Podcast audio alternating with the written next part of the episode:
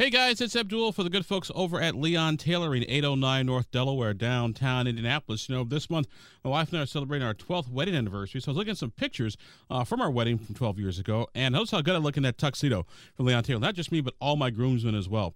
And so if you got a big formal event or a wedding this fall, or maybe wedding next spring, think about our good friends over at Leon Tailoring. Larry, Norm, Kim, and Judy would be happy to see you and happy to make you look as good today as I did 12 years ago. Well, You'll almost look as good as me as 12 years ago. I'm just kidding. Swing on by Leon Tailoring. They'll be happy to see you. 809 North Delaware, downtown Indianapolis. Okay, uh, so we just heard from our prosecutorial candidates. Now it's only fitting we go talk to our judge, hear from our judges, since they're all part of our public safety uh, infrastructure. Uh, one thing, just to let you folks know, uh, if you, if you have a question for a judge, you cannot ask them, how would you rule in this case or how would you rule in that case, because that is totally against the judicial code of ethics and canons, and they get in trouble and us lawyers get in trouble. So thank you for helping a brother out. We do appreciate that. Uh, we'll start uh, with Tiffany Vivo, uh, candidate for Marion County uh, Circuit Judge. Thank you. Good afternoon. My name is Tiffany Vivo, and I am your circuit court judge. I was appointed in December of last year, and I am up for election in November to keep my seat. When I began my term in office in January of this year, I inherited almost 30,000 open cases.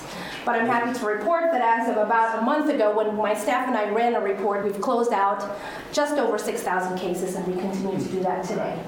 There's a lot more work to be done, and I need your help for me to finish what I've started.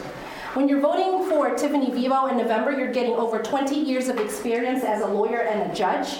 I worked as a family and immigration lawyer for about 10 years. I had a law practice here in town. I started downtown. I actually migrated to the uh, Lafayette Square area in the Pike Plaza where I uh, continued to have this practice. And I understand because I represented so many individuals in our community in family law and immigration, and I understand what it's like and how important it is to be heard, how important it is um, that the law is applied fairly all across the board, and how important it is to walk out of the courtroom and know that you got a fair shot. So I bring that unique, unique perspective to the bench. I began my judicial career in 2011. I started as a commissioner and then as a magistrate.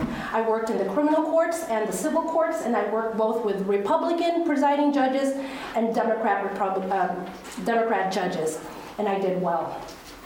What is circuit court? It's a civil court, not a criminal court.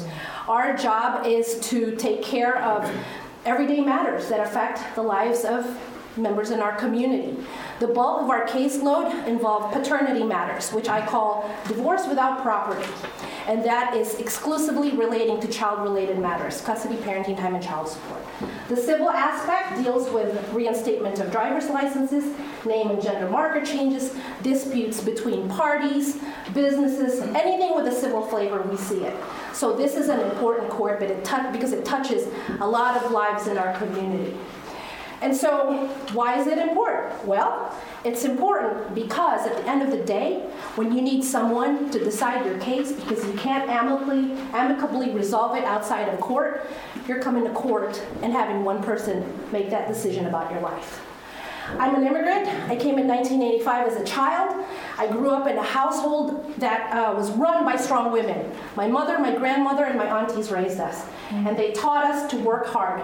And they taught us that if you're in America, if you work hard, you can be whatever you want. Mm-hmm. And also, they taught us that there's a greater purpose outside of ourselves and that is to take care of our community and give back to our people in the community. And that's what I've done. 10 seconds. That's what I've done, and that's what I intend to do. Thank you very much for your time. Please vote Tiffany Vivo as your Marion Circuit Court Judge. Thank you.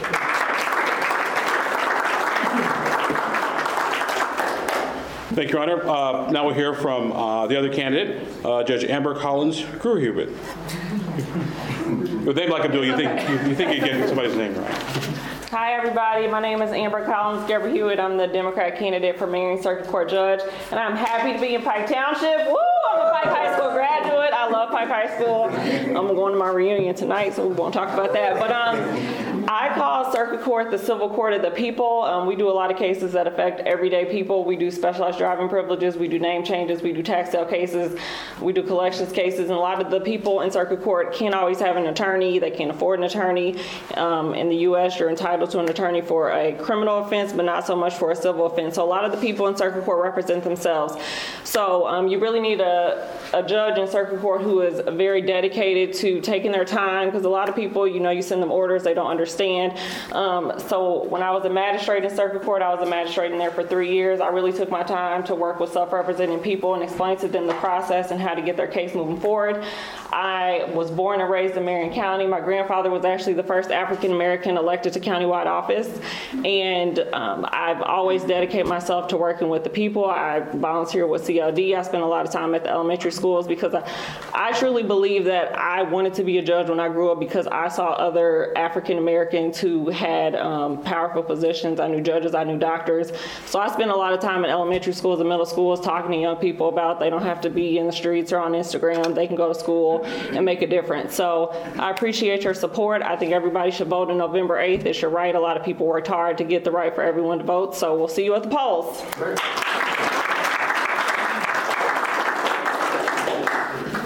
And just a reminder, uh, you guys have uh, questions for any of the candidates, you can fill out those little uh, cards in there. Uh, Now we're going to switch gears a little bit uh, and go from one end of Market Street to the other end of Market Street and talk about the state senate race. And we're going to start uh, with J.D. Ford, uh, the Democrat incumbent state senator. J.D.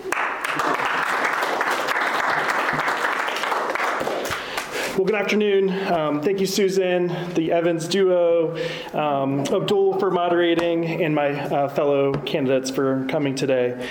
Um, it's great to be back in Pike Township, and I'm sad because I'm losing the College Park area. So you all are a uh, sorry a victim of gerrymandering. Um, they swiped it off in the last redistricting bill, but um, but nonetheless, uh, I am proud to be here. Uh, as you, as mentioned, I'm State Senator J.D. Ford, and I've been proudly serving you in the state senate these past four years. And uh, just a quick, a little bit about me. I grew up in Northeast Ohio and went to the school at the University of Akron, where I studied political science and criminal justice. And my first job out of college was right here in Indiana, and I just fell in love with the state. So you might call me a transplant Hoosier. Um, I went to grad school at Purdue, where I earned a Master of Science in Education and Human Services. And after grad school, I came back uh, to Indy. Uh, in 2014, I found out that then Senator Mike Delph was representing me and my neighbors in the state senate. Uh, I looked around to see who was going to challenge him in that race, uh, and certainly uh, there was no one. And so I decided to step forward and do it myself. I was 32 years old at the time. I didn't have any name recognition. I didn't have any money, but um, I worked hard, and I lost that election, unfortunately, by 2,000-ish votes. And one of the hardest things I've ever had to do in my life is stand before my friends and family and just uh, say that I came up short. So in June of 2017, I announced my candidacy to the state senate again and worked hard to connect with my neighbors, knocking over 40,000 doors, uh, calling 25,000 voters, 15,000 handwritten notes, uh, 5,000 text messages, and on my 36th birthday, uh, you all sent me to the state senate uh, to work for you. So my story is about persistence and perseverance. If, if I just would have hung it up, I wouldn't be standing here before you today. I have four years of experience being in the Senate. I've passed over 72 pieces of legislation working in a bipartisan way that even caught the attention of our Quaker friends who awarded me their Legislator of the Year award, uh, as well as the teachers who awarded me their Friend of ISTA award, and also the Indiana School Social Worker Association uh, named me their Legislator of the Year award. So in my short time, uh, was very proud to win those awards. Uh, and then in 2020, my Senate Democratic colleagues elected me to serve as the Minority Caucus Chair with our Minority Leader, uh, Senator Greg Taylor. My platform is very easy. It's what I call the ease. So it's fighting for strong public schools, uh, making sure for elections, making sure that we stand up to election deniers and conspiracy theories, uh, environment, making sure that we protect our environment. You know, Indiana um, is one, one at the bottom for uh, polluted waterways and streams, so we need to clean that up. Uh, excellent health care. We've got to reduce Indiana's uh, sky high health care cost, uh, cap the price of insulin, and also protect the woman's right to bodily autonomy. Economy, making sure everyone has a good, high-paying job. Equality, I'm your only out-serving member of the LGBTQ plus community, and making sure that we tech, or protect uh, and expand um, our uh, what we do for our first responders. So, thank you.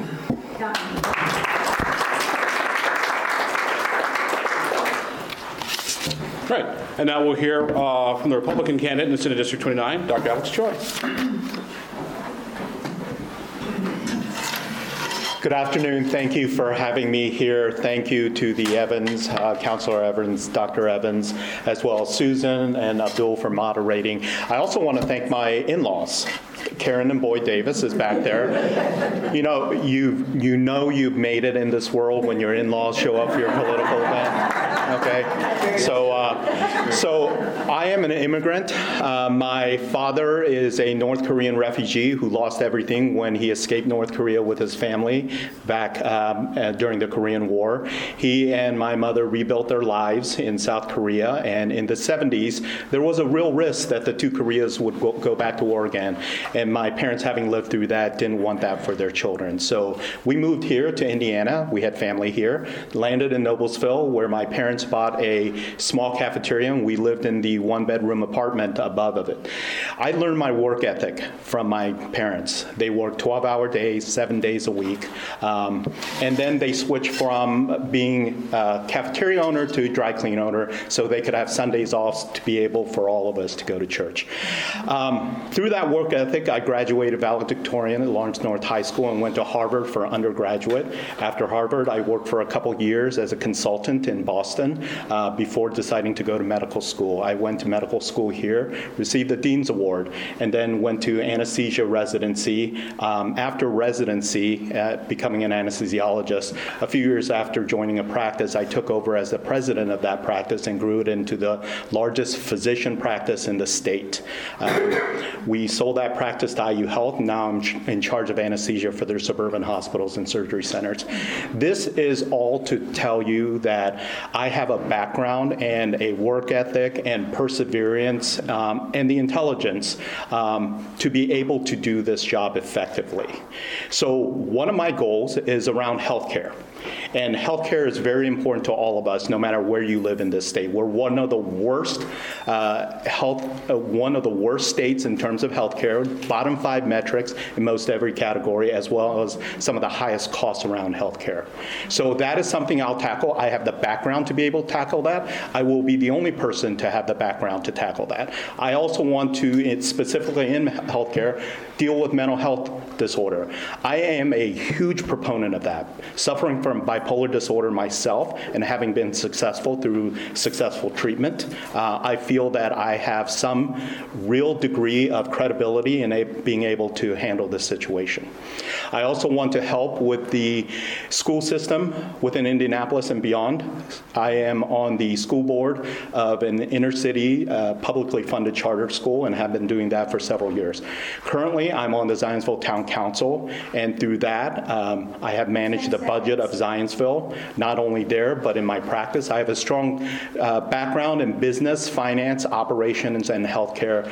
I am the one that uh, I hope that you elect to the state senate. Thank you very much.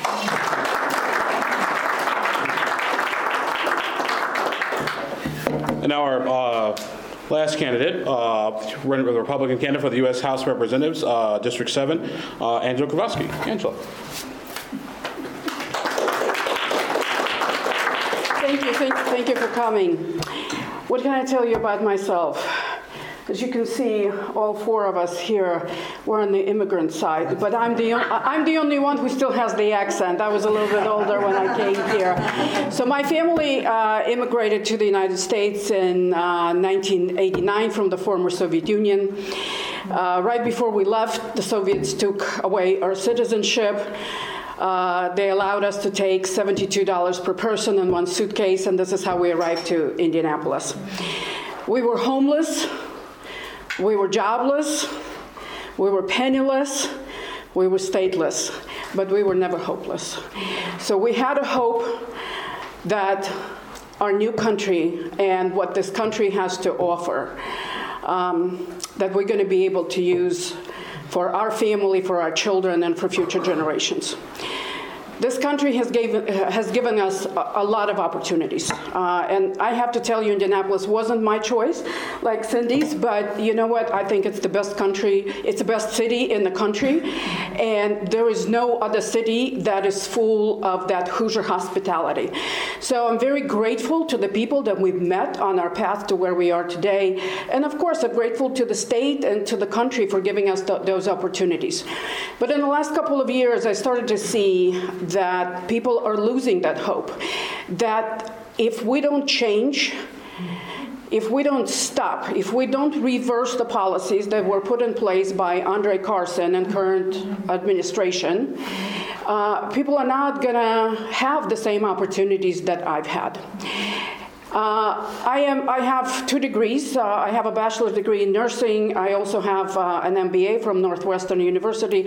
But all it's telling you is that I'm a person who wants to learn, who wants to understand how everything works, how economy works, how this country works, how the global economy works. So being able to take advantage of everything that the capitalist environment has to offer in comparison to the communist socialist environment that we lived in.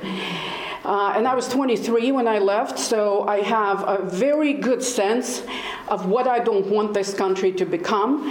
And it is on the path, in my opinion, of becoming the socialist country that my family has escaped. Uh, I have to tell you, so by trade, I'm a financial advisor and a wealth manager. In the last 25 years, I've built a business from scratch. Uh, it is, um, so we're considered now one of the best financial planning and wealth advisory firms in the state of Indiana. I was recognized by Forbes as one of the top female financial advisors in Indiana, and I think our country's at the point where we need somebody who understands the economics and who understands what's causing all this pain that our fellow citizens are experiencing right now. We need, we need somebody who can go to Washington, who can stop this excessive spending, who can get inflation down, uh, which will decrease the prices for gas and groceries. We need to fight for energy independence. We have to take care of the crime, and when crime is taken care of, I think, again, we have to concentrate on education and economic opportunities. Being educated in America gives me the, the knowledge to transfer to everybody else uh, and hopefully encourage them to get educated. And being a business owner, it gives me the knowledge and understanding what I need to do to bring the communities together. This election is not about a Republican or a Democrat. This election is about having the right person in the right place who's going to do what's best for all of us, who's going to do what's best for the country. Unfortunately, my opponent uh, is not here. Uh, I went to his office on the 27th of September asking him for a debate.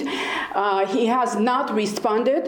And what I've heard um, from his office, that he hasn't been there for the last two and a half years. His, his office in Washington, D.C. also has been closed due to COVID. So his constituents are not able to get responses from him other than the form letters. So I am promising everybody that they're going to be getting a personal response within 24 hours, just like we do it with our clients in the business. Otherwise, our clients are not going to keep us and our constituents are not going to elect us. So this is my pledge to everybody who's going to vote for me on November 8th. Thank you. Thank you.